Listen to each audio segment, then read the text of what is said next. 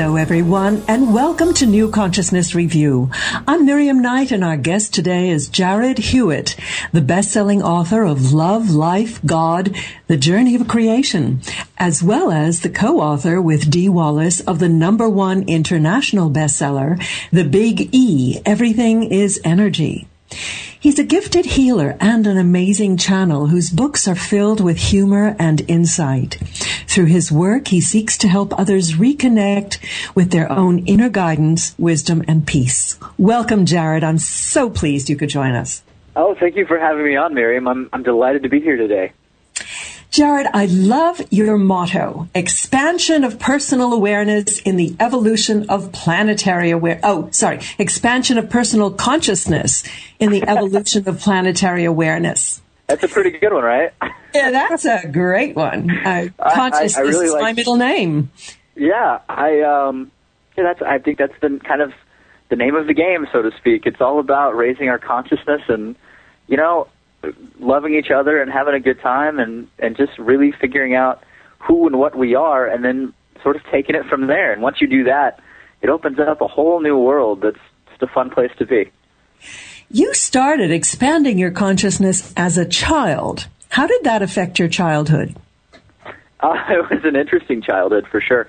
Um, my uh, roots are um, Midwestern and sort of very uh, evangelical, conservative, um and so it was interesting coming from the perspective that I, I chose to have then, um, but I, I didn't realize I was choosing, of course, back then. But I could I could see things. I could read energy. I could see, uh, you know, people. Um, I could see things that other people couldn't. And uh, I didn't really have a frame of reference to understand that. And at the time, my only frame of reference was religion, really.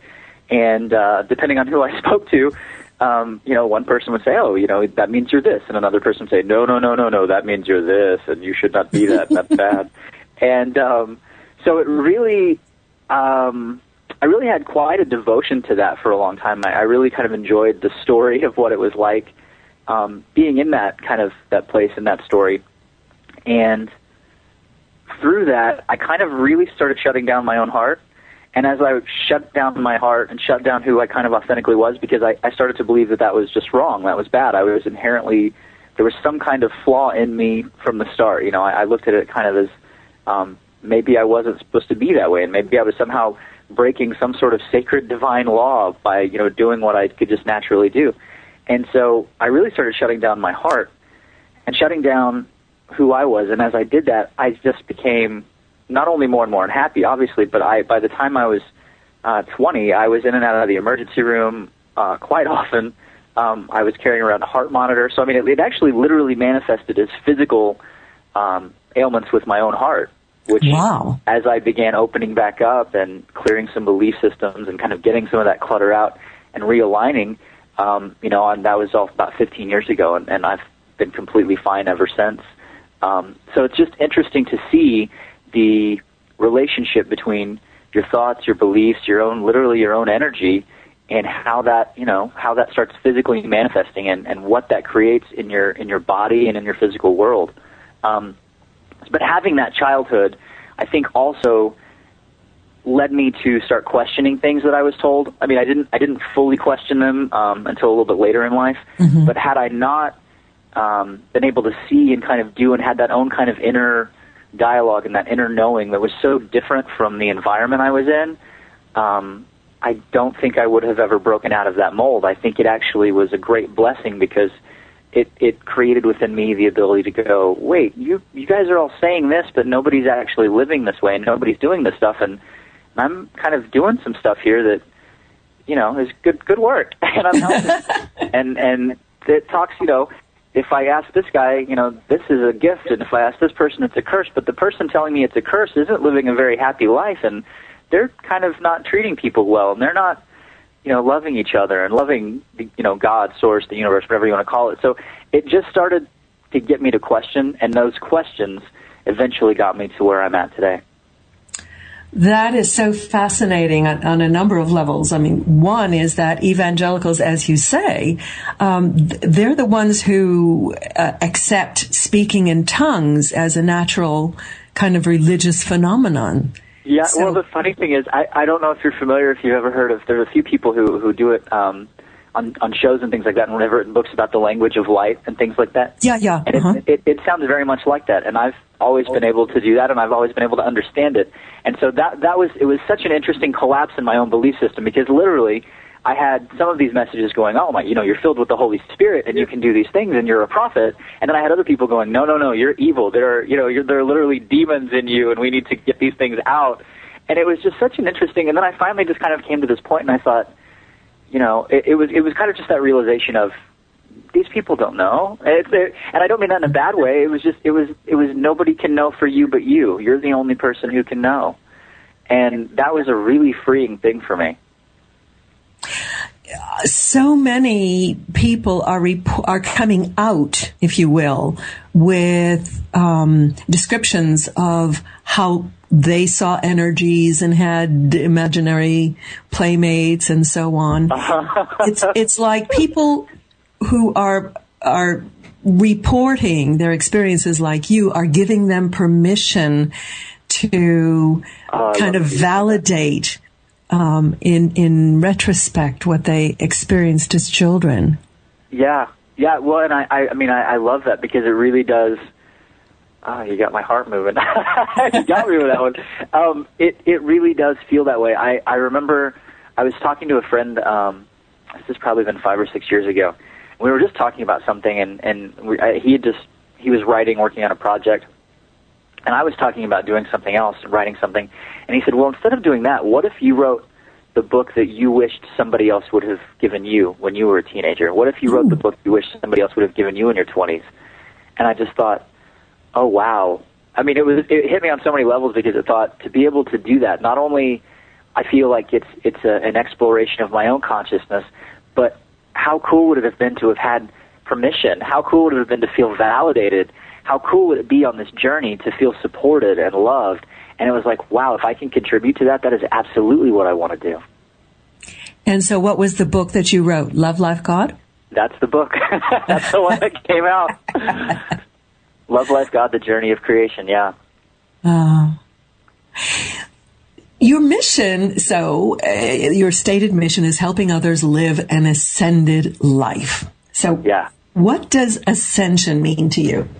Well, it's funny, I, uh, this being two thousand twelve, um, that topic comes up quite a bit, and uh, I've had some interesting questions about, you know, what people expect me to say, and then when I say things, they're always like, oh, oh, well, that was, that was, that, that makes sense, but it's simple.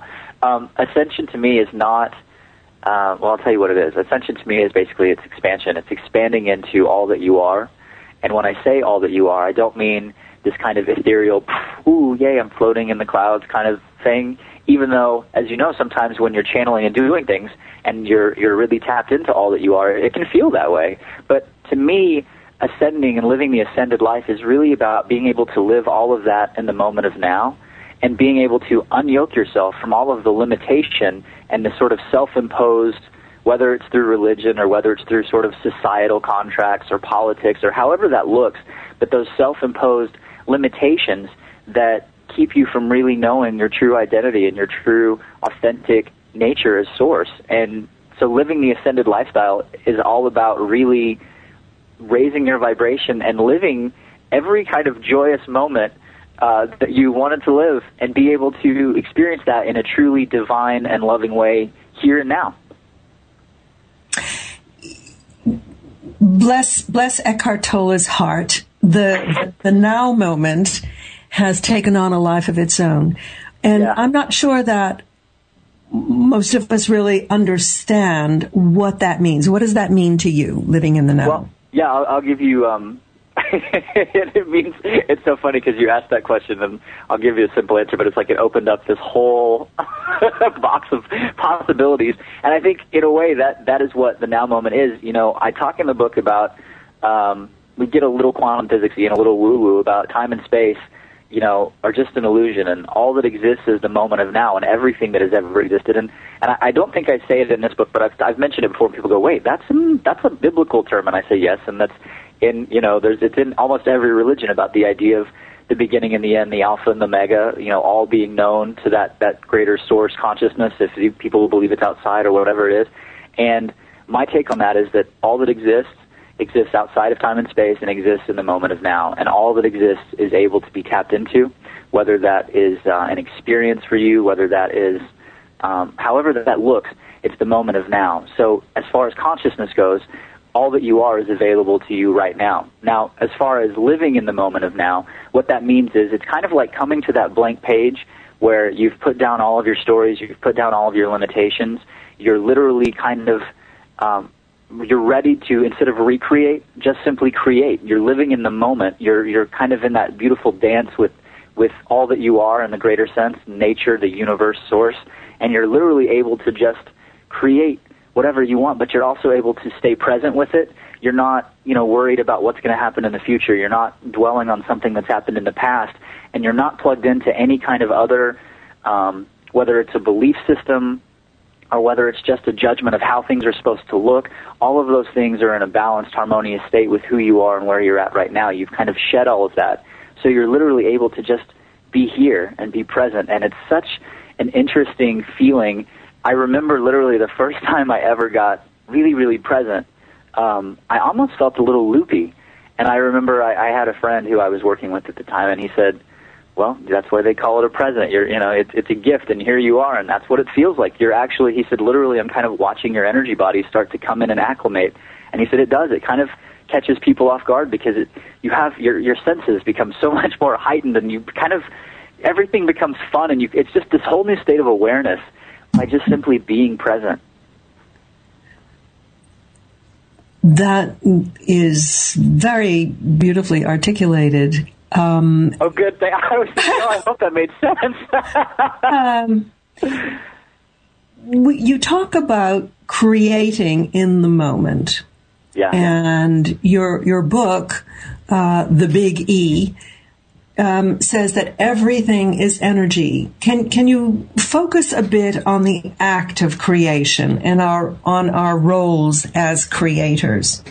Oh wow, you're gonna don't, don't don't save the hard stuff for last. um, yeah, um, we, we we joke in The Big E. That was kind of um that's the book that Dee Wallace and I wrote together. Um, that was um well it is it's a, it's a very humorous look at the creation process. And one of the things that we say is, you know, everything from, uh, you know, you to the, the desk that I was sitting at while I was writing to, you know, our cars, everything is energy, and that everything is, uh, it's got an energetic makeup. There's a frequency, there's a signature to it. Whether you look at it at the molecular level, um, you know, protons, neutrons, whatever that is, we tend to look at things as, okay, that is an inanimate object, this is an animate object. But when you get down close enough to, uh, on whatever microscopic level you're looking, everything actually has an animation to it. Everything is moving. Everything has particles. There's actually space between everything. And if you take that uh, to a bigger place, because there's space everywhere, that means, well, everything is actually connected because there's not actually space. That space is actually filled with that connected material, um, which, you know, you can call it energy, you can call it source, you can call it the universe, whatever you want, but it's all connected. So if we pull that back to look at us and look at our own energy fields, but go into our own, I describe us as kind of a field of energy living within another field of energy within another field of energy. And really all of those fields are connected. And one of those, uh, quote, fields that I would talk about would be the thought field, um, and the things that you think. And literally, uh, you, you know, people are aware that, you know, you can put little electrodes on your head, and if you're stressed out, the needle will go one way. And if you're having a blissful moment, it'll go kind of another way.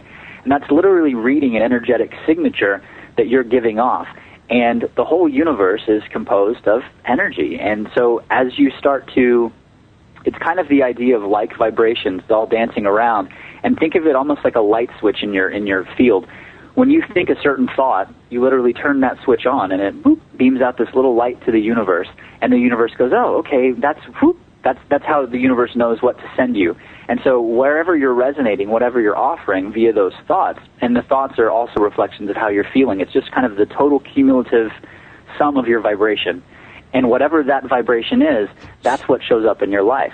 So by changing the way you think and by consciously choosing the feelings and consciously choosing the moments, you're literally, I mean, it, it, you're literally, I started to say manipulate, but it's not a manipulation. It's literally a creation. You're able to literally slip into that space in the universe where literally you can change your own vibration and start to change and create uh, accordingly. So life begins to show up. I mean, life always shows up according to where you're at, but you actually become aware of it. And usually during that process, people start to notice things that are called synchronicities. And if, if you're one of those people out there listening and you go, yeah, you know, every time I look at the clock, it's the same numbers, or there's, you know, there, you kind of, there's all kinds of different ways those things can show up. But those are actually kind of little winks at yourself um, that, hey, you actually are creating all of this, and you're actually, you're, you're starting to notice these little synchronicities and these little patterns and these kind of little, uh, if you've seen the movie The Matrix, it's almost like a little glitch in the Matrix. So you're starting to realize there's more to this than just I am a passive participant or observer in this world. And as you kind of get into that and start working with those vibrations, everything starts to show up differently. And then it's like, that's what we in this movement call conscious creation. And you kind of go, whoa, this is powerful stuff. Well, that's that's a great description of the how. How about getting into the why? Sure. Like, well, you mean, give me give me a little more. You mean why, why you would want to create it, or why does that happen? Is there an impulse in the universe to have variety? Does does the oh, universe get bored? um, I think from a universal perspective, I don't know how you could ever be bored. But yes, there is always an impulse. And I, I think that, again, is what um, that feeds into that definition of expansion and ascension.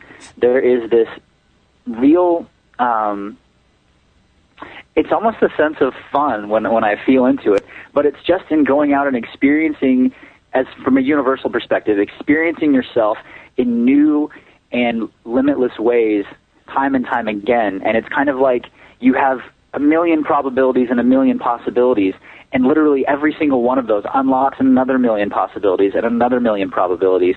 And so from there, it's literally this this kind of journey of not just a self-discovery, because the self is is is discovered in that, in as much as it is in every moment, but it's also a self-expansion. And so it's just this constant expansive discovery dance that we're all doing, where we're able to go and learn new things and be new things, and kind of just basically, yeah, it's it's it's all about experiencing new and awesome things.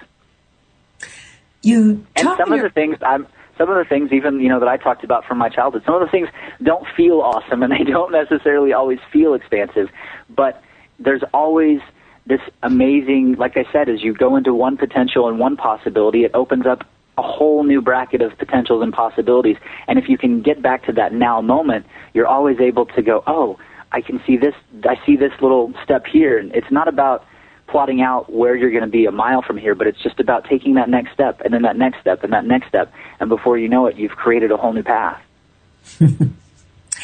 If you've just joined us, we're speaking with Jarrad Hewett, and we're talking about some of his books, uh, Love, Life, God, and The Big E, Everything is Energy. Um, how... would you go about helping someone else um, understand this, kind of internalize this sense of ascension? Mm. I think the best way to understand it is obviously to experience it. And I, I there are, I'm, I'm actually finding I, I do several different coaching programs throughout the year, and I do private sessions with people, and I found that particularly in the last several months, what's come up for people, um, everybody gets to this, they have kind of an idea of what balance means, or they have an idea of what love means. And what's been really interesting to me is to watch person after person come in um, who has kind of a template of, well, when I'm balanced, that's just this kind of um, state. You know, it, it's not a, I, so I'm not saying that it's, it, there's anything negative about it. It's just very kind of pleasant and but almost in a way withdrawn. And I've started seeing people with the definition of love and that template running come through, where, you know, it's like if you said, well, how is everything? And you go, well, great, we love each other, you know, we don't fight anymore. And it, but it, so it's kind of that, it's great because there's an absence of stuff that I don't like, but there's not this active vibration, this active, um, you know, oh man, you know, I just, oh, I can't, I love this person. There's, and, and, and I'm not even, I don't mean from an attached place either. I just mean from this really, this place where you just light up and where you feel really, really magically alive. And so the best way to be able to experience it is to give yourself permission to experience your own feelings and experience um, experience what it is that's actually there. And a lot of people, I've also noticed as they try to, going back to what we were talking about, the moment of now, um, there's kind of this idea of, okay, wait, I just had this thought, I don't like that thought, I'm going to kind of not pay attention to that thought. And enough of those build up, and there's that kind of cliche that what you resist persists. And enough of those kind of things that people don't want to look at. And I've I've had these issues, obviously, in my own life as well. And it's really cool when you kind of break through it, because there comes to this point where there's almost this big fear of what's going to happen if I really allow that thought in, or if I allow that fear in. And the truth is, you're not allowing it, because it's actually already there. So it's not up to you. Like, on whatever level your your mind is working at, it's kind of like, you know, sitting with the giant pink elephant in the room, and you're all trying desperately not to look at it, but that's not doing anything about that elephant that's still sitting in that room. The only way to address the elephant is to, okay, there's an elephant here, what do we want to do with this elephant?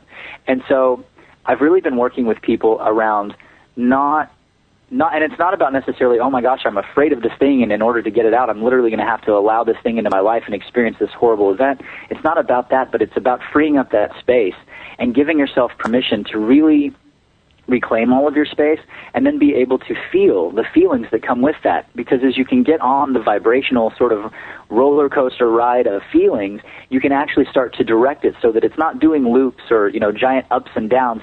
It's just constantly moving up, and you're constantly moving in the direction you want to be going, and it feels good.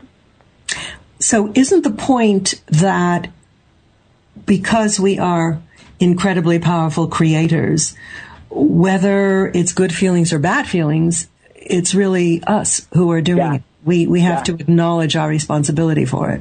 Absolutely. Well, and that's the that's the that's the place that's the biggest place for everyone to start, is just acknowledging their own responsibility and acknowledging their own creation, whether it's something they're liking in their life or something it's not. Um, and that's a big one. I mean, I, I definitely know that when I was probably at my most unhappy place and physically, you know, horribly ill, and thought maybe I was going to kick it, die pretty soon, if somebody would have said, oh yeah, this is just all you, and you're doing this out of your belief systems, and this is your energy, and, you know, good job, you're create. I would have been like, what is wrong with you, person? Like, that is a horrible thing to say to me. And as I, as I was able to start working through it, and as I started having these wonderful realizations and really feeling what it felt like to release things, and then seeing how the release of those things um, began formulating in my body and in my world and in my reality, I just kind of went, I'm so glad I have this information, because now I know that no matter what's going on, it's me. And I know that I can change that. You know, th- this is a very interesting message that's coming through from, from very different sources, from medical doctors, from physiotherapists. Um, several of the people I've interviewed recently talk about healing the body from disease, from cancer, releasing that, that things like cancer are actually a function of your sense of powerlessness, of hopelessness. Yeah, despair, and, uh, anger, rage. There's, there's a lot of different yeah. things like that, but yeah. And um, what the work seems to involve is, number one, recognizing where it's coming from, two, releasing it, and I guess it must be replacing it with a more positive thought. Is is that too simplistic? No, that's, I love it, because that's, that's actually kind of the model that I use. It's um, and, you know, it's kind of evolved to the point where, you know, people don't even necessarily need to know, but I do find that a lot of times um, people who are really kind of in it at the moment, knowing exactly what it is in the moment of creation, what it is in their memory, where it is in their field that spawned whatever it is they're feeling, they're able to immediately identify with it. And in that identification, it's almost like, it's kind of this interesting thing happens, and they go, oh, oh, I did do that. Okay, cool. You know, I can get rid of that. As opposed to if you just tell them, well, you know, if you'll feel love and if you'll feel yourself healing, sometimes there's still that desire in them to almost recognize themselves and recognize the power that they have, but also recognize why what's going on in their life is happening. And it's almost this incredibly, it, not almost, it is, it's this incredibly empowering experience of going, wow, I totally see now how I created that. Mm-hmm. And in that in that moment of sort of, wow, this is how powerful I am, it goes, wow, I have another choice to make. I can make this choice, and I can create it just as well. I mean, it's, it, it, it, it does sound very simplistic, but that is really how, I mean, everyone I know who has experienced something like that, and, and even myself, when you ask them, well, how did you do it? That's kind of the steps. It's I identified why I did it. I changed my mind. I felt a different feeling, had a different thought. I kind of reprogrammed myself and, you know, stayed focused, and here I am. And it's not like a light switch. I mean, ascension isn't, you know, click, you're ascended. It's it's a, right. an ongoing process.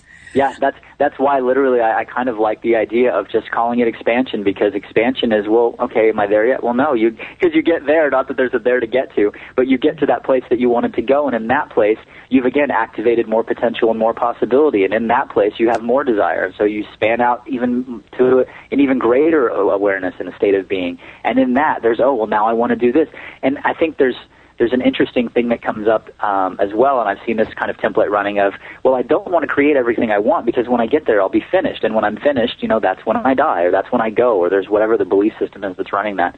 And it's it's just really interesting to watch as that pops up and be able to help people reframe that and, and change that energy within their, themselves to where it goes, no, I create everything I want, and as I create everything I want, I, I want more, and so I create more, and I'm always interacting with myself, and I'm always expanding, and I'm always interacting with others and expanding them and expanding me, and you're able to literally have this great sort of dance with the universe as opposed to just kind of sitting there by yourself going, well, I'd like to create, but if I do, then it'll be over.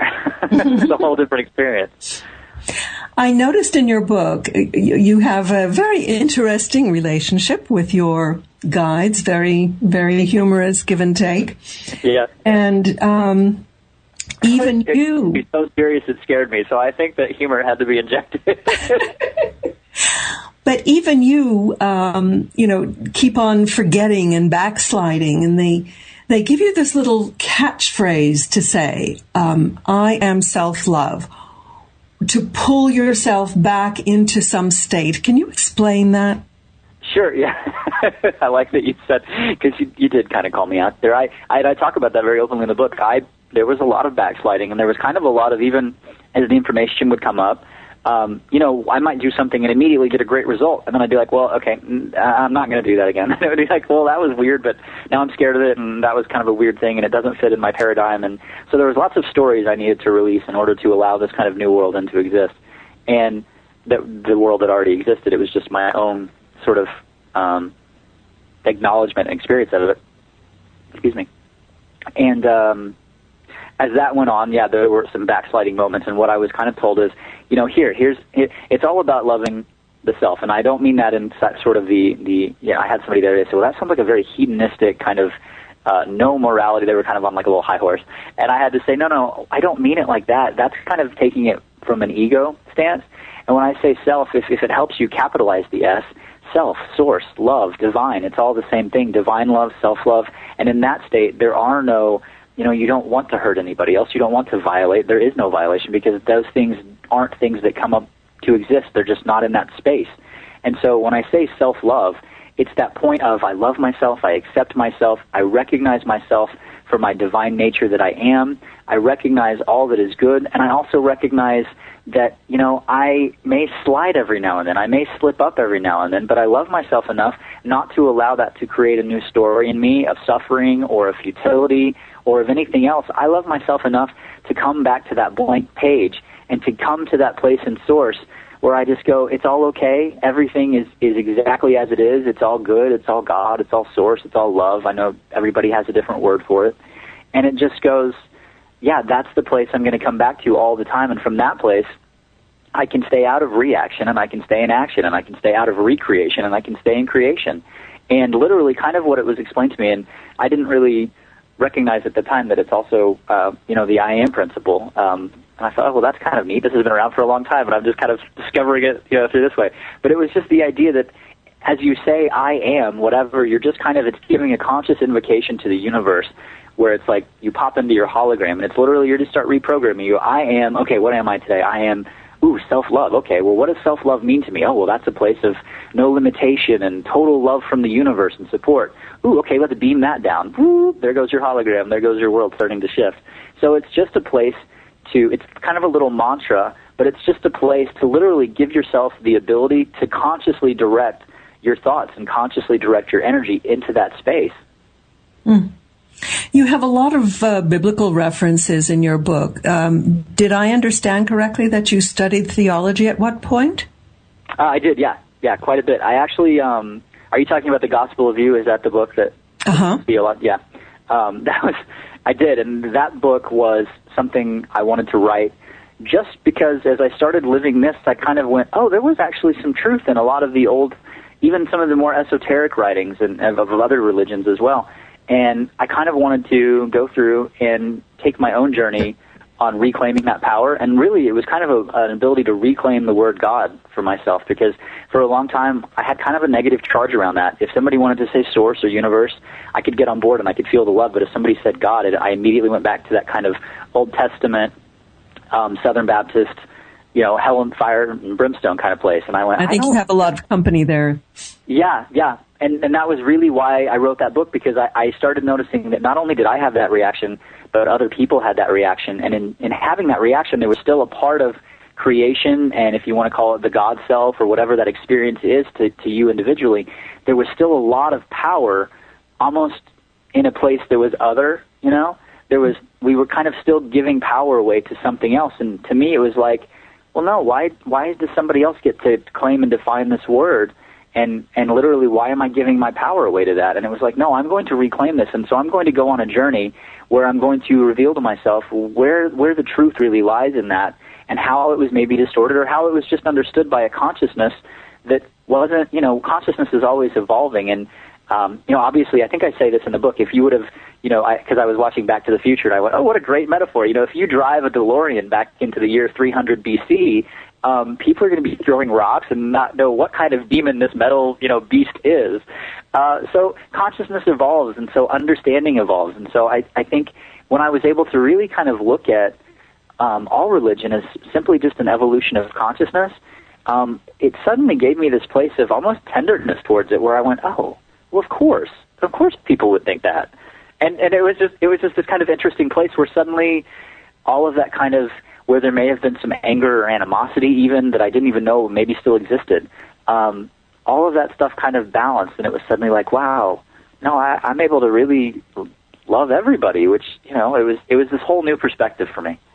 Well, I think your guides uh, kept on calling you out on... Oh, I got called out a lot. every, and I, did not, I actually did not want to write that book, because I literally, even though, even where I was in the place of understanding the universe and understanding the sort of divine and the cosmos, I still had a lot of kind of judgment and maybe even a little resentment going back to those childhood days around certain aspects of religion. And I definitely got called out several times. And I was really surprised after I'd done this kind of great research over all of this, these different historical events, and And I, I sort of presented it in this great, you know, sort of, and looking back, it was kind of this boastful, egotistical way. And, you know, and I said, yes, and this is really what it's all about. And my guide said, yes, and you, you, would you like to really know what that is? And I said, absolutely, what is it? And I was ready, you know, to hear this great source message of, it's, you know, people and ego and dumbness and blah, blah, blah. And they just said, it's your own judgment. And I just about crumpled and went, oh, wow. Yeah, I thought that was a very powerful point, because they're... Yeah. They're actually looking with great compassion at every form of religion, because it's this yearning of, in the human heart to connect with Source. Oh, I know. I, uh, you choked me up again. When I, when I was able to look at it from that perspective, I mean, again, that just made so much sense to me. It was like, oh, well, of course, everybody's looking for everybody's looking for that connection to themselves. Everybody's looking to that connection to the universe. Of course. Of course that would happen. And then, I mean, and you can, it's, I don't, I, I won't get political, but even if, I, I said to somebody the other day, I said, all politics are people, grown men standing up yelling, I love me, love me, love me. And they don't, you know, they, they all phrase it different ways, and everybody's got different stuff going on. And even when they're yelling at each other, what's really going on is, love me, love me, love me. And they're not even so much screaming that to other people as they're screaming that to themselves. And when I was able to take that approach with religion, I just went, yeah, of course that's what's going on. And then, you know, fear comes into play, and all of these other things come into play that kind of lock certain ideas up, and, and as you kind of look over the history of religion. But when you can look at it as just, that's that's that's consciousness trying to find itself and trying to find a way to God. And, you know, it's kind of like oh, I, I get that. And it just kind of, like I said, all of that kind of anger and all of that kind of, even, I, I didn't even recognize it as anger because, again, I was coming from where I thought was a very loving, highly ascended, you know, look at the universe. And, but there was still some stuff there. And when it was, it was just like, wow, that was really, really powerful. Mm-hmm. Mm-hmm. You, you talk about a lot, or you, they, y'all. Um, I love it. Talk a lot about I am, the whole notion of I am. And I was reflecting, um, because in the, the, the, the original quote from Moses, uh, encountering God on Mount Sinai. Oh, yeah. The, the translation uh, uh, is not I am that I am, but I will be that which I will be. Yeah. Yeah. Wow. And that, that's the essence of expansion. Yeah. Yeah. Yeah, it's that, it, literally that, in, in that connotation, in that context, I will be that which I will be is I will be that which I set out to experience. I will be that which I give direction to. I will be that. I mean, it's kind of like if you want to go back, in the beginning was the Word, and the Word was God, and the Word was with God. I will be that which I say I am. I will be that which I put into motion. Well, how... looking at that, how does that relate back to the self? I will be that which I decide to be. I will be that, you know, I, there's the, the old uh, Socratic, I think, therefore I am kind of thing. Mm-hmm. Well, you are, therefore you are, so what will you be? And what you will be is up to you. And when people start to realize, wow, I have, you know, if you're, if you're, everybody has an example where they're talking to someone and somebody says, well, I can't do that. Well, why can't you do that? Well, I just can't. That's not, you know, and, and, and when you get down to it, sometimes there's not really a reason. There's just, well, I have all of these beliefs, and the conclusion that I've drawn from all of those beliefs is I cannot go experience this one thing.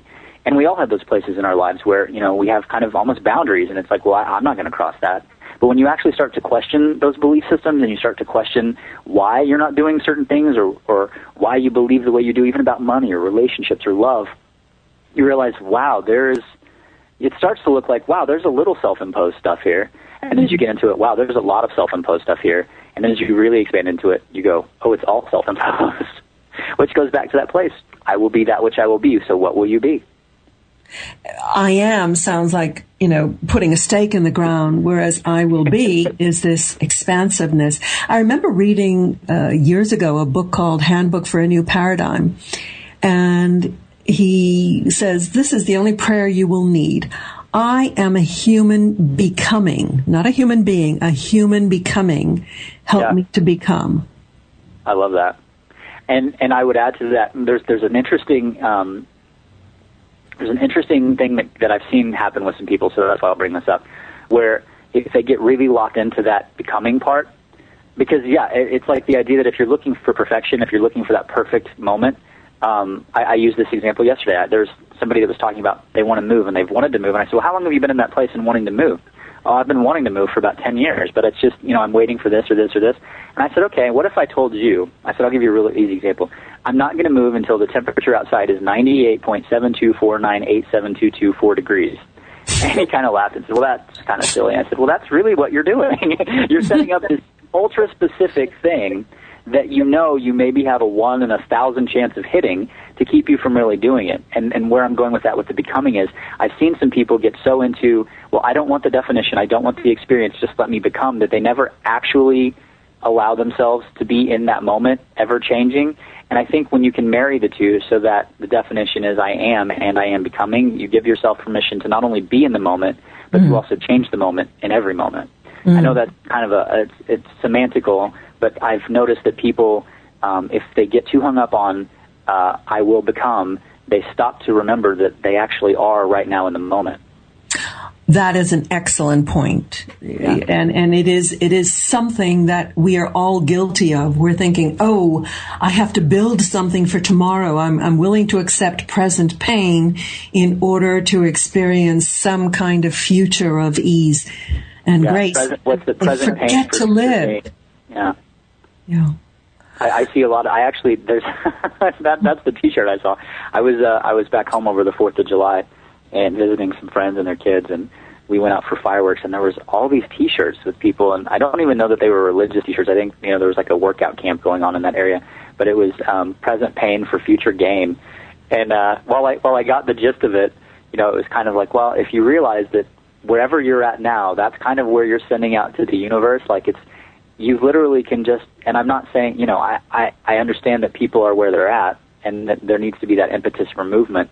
But even in, you know, while I was laying in bed with monitors strapped to my chest, um, there was a part of me that knew, okay, well, I know I don't want to be here, and yes, this, this is not pleasant. Well, what do I want to feel? And that's what I always tell people. Well, wherever you're at, start to feel, you know, I, I talk about with money. You, people don't like money because we all have this addiction to green paper. You know, it's just green paper. We want money because, oh, it'll get me stuff. Well, we want stuff because, oh, that will bring me a feeling. Well, what's the feeling that you're wanting to get? If you can sort of bypass all of the um, little things that we think we need to do to get that feeling and just start feeling that feeling and really um, being enveloped by it and broadcasting it out, that's like I said at the beginning of the call, that's like turning on that light switch and the universe goes, oh, this is what he wants, send that. And you can literally just by sort of vibrating in the end result, you begin to create the steps that, that create the end result. And it's kind of like, oh, that was much easier than having to toil and suffer and uh, go unconscious for a few years to create this thing that I wanted. So that's just a little, little helpful hint for anybody listening. Speaking of listening, um, you are listening to New Consciousness Review, and we're chatting with Jarrad Hewett about um, every how every, everything is energy. So it's how, a small topic. Small topic. how did how did everything is energy transform your life, Jarrad? Well, I'm realizing, first of all, that it, it gave me the realization that, oh, well, if it's just energy, well, okay, so what, is, what does that mean? Who, if, it's just, if it just is and there's no direction, who gives it direction? Oh, I give it direction. Well, if I give it direction, what about these people that told me that, oh, I'm, I'm taking their direction and then feeding that through to my own energy? Oh, okay, so if I can stop that, wow, what does that mean? Wow, I'm able to change this belief system. And wow, suddenly I kind of re- I have this awakening where I go, oh, that doesn't, that's not my truth, and why have I been living this way? And suddenly I feel, oh, uh, I, I don't feel well right now. Why do I not feel well? What is this related to? Oh, my gosh, I totally know where this thought or this belief or whatever started shutting down in myself that took away my power, and now I'm physically manifesting that as a reminder to myself that, hey, over here could use some attention. So what if I what if I change that? How does that start to, oh, that affects my life. Oh, now things start to appear different. Oh, now I feel differently. Oh, wow. It was literally, it was kind of the understanding, of kind of the through line of the universe. And it was a way to really not only reclaim my power, but to just reclaim myself and mm-hmm. reclaim that authentic source loving consciousness where I knew everything was okay. I used to have debilitating anxiety. I, I, I think I talked about this in the second book. Um, there was a point in my very early twenties, maybe even late teens, because I was still in college, where uh, I had gone someplace for the summer just for a weekend, about three and a half hours of a drive. I ended up staying there for almost a month because I was too afraid to get back in my car and drive. I was convinced, you know, a tree was going to fall or, you know, I was going to have an accident. I just had this horrible crippling anxiety. Um, and I didn't know what that was coming from. And it, and as I kind of went, oh, well, wait, I was kind of, I, I kind of traced it back and I went, well, okay, growing up, I was taught that, you know, like I would probably be raptured before I got through high school and that at a moment's notice. And you're you know, still was, here.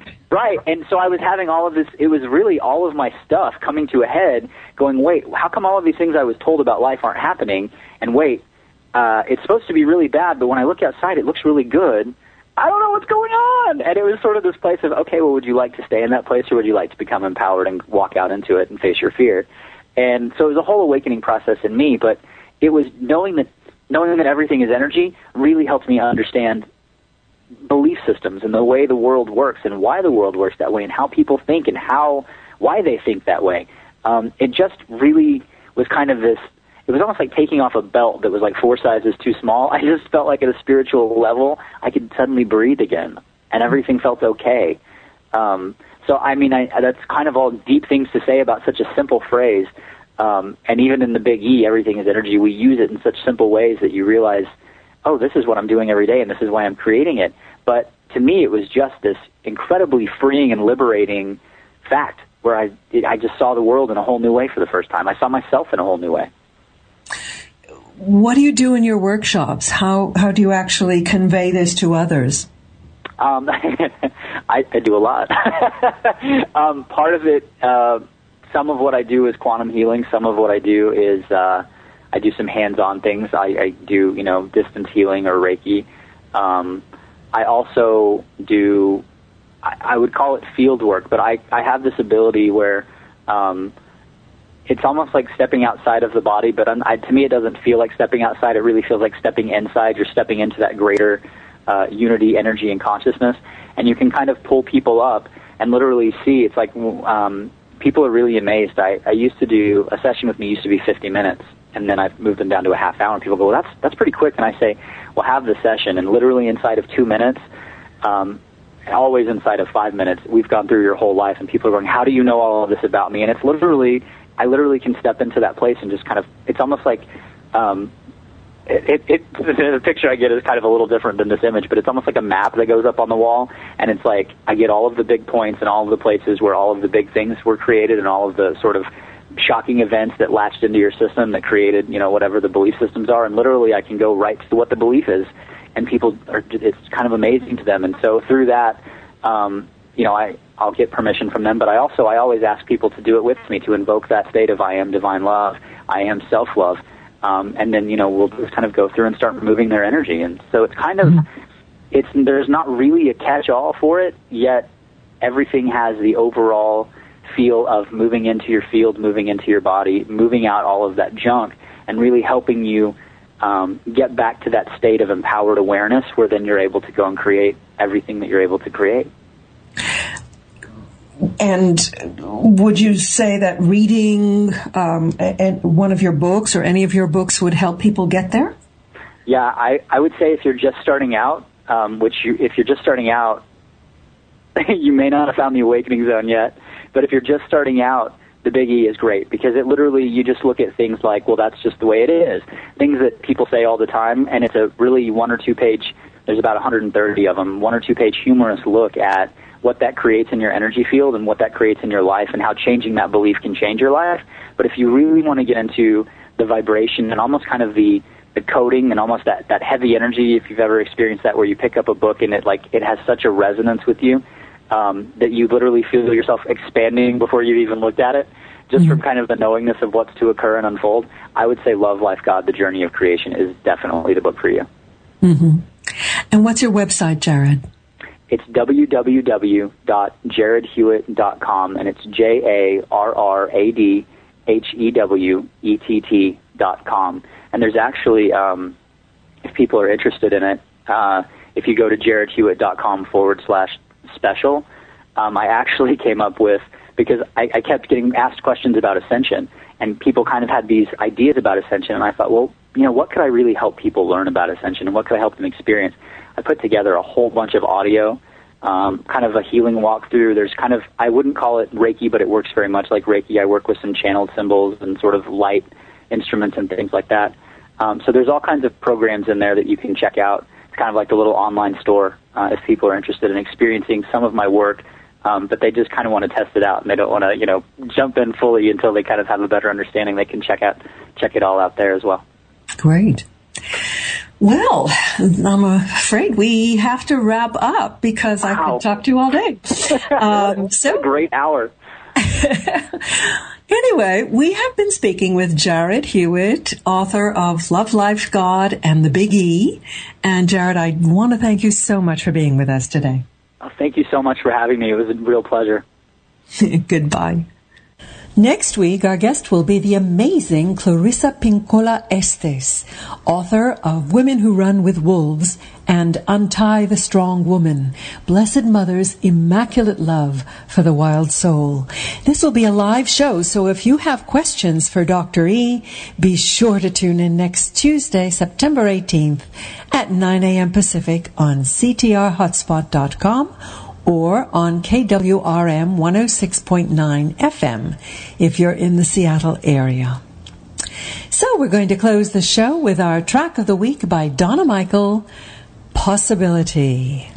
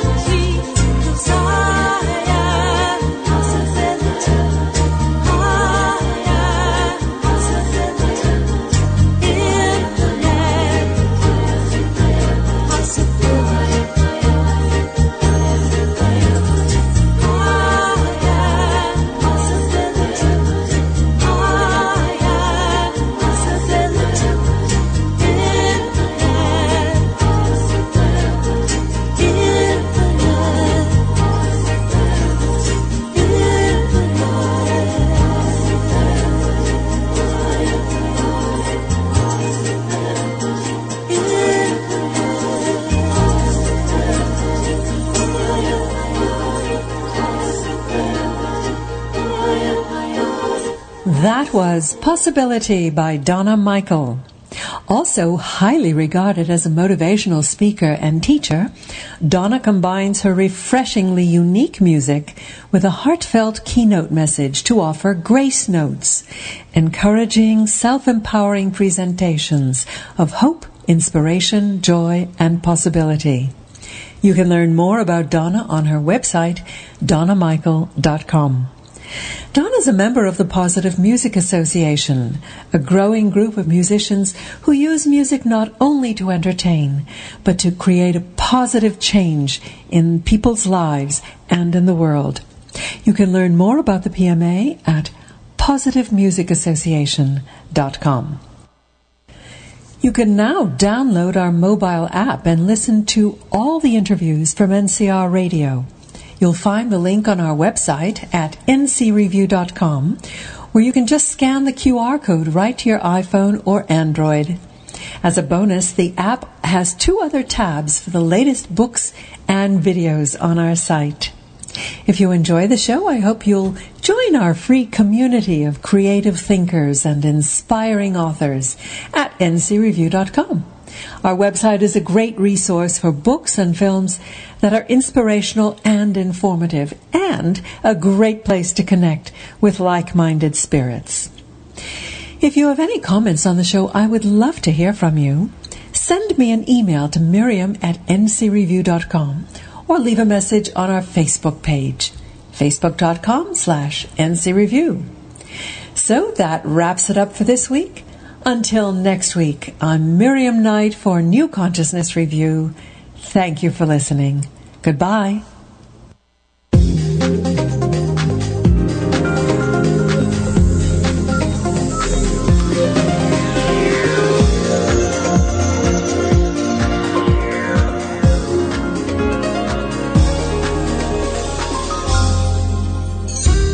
What color is your personality? Red, orange, yellow, or green? Now at Right Burger dot com, Doctor Carol Reitberger, an international leader in the field of personality psychology, brings you everything you need to know about your personality. With Carol's innovative insights and personality assessment, you can finally live the life you desire, create more satisfying relationships, enjoy better health, and much more. So act now. Discover your personality color and find out about the personality colors of the people in your life, all at Right Burger dot com. What you learn will change your life forever.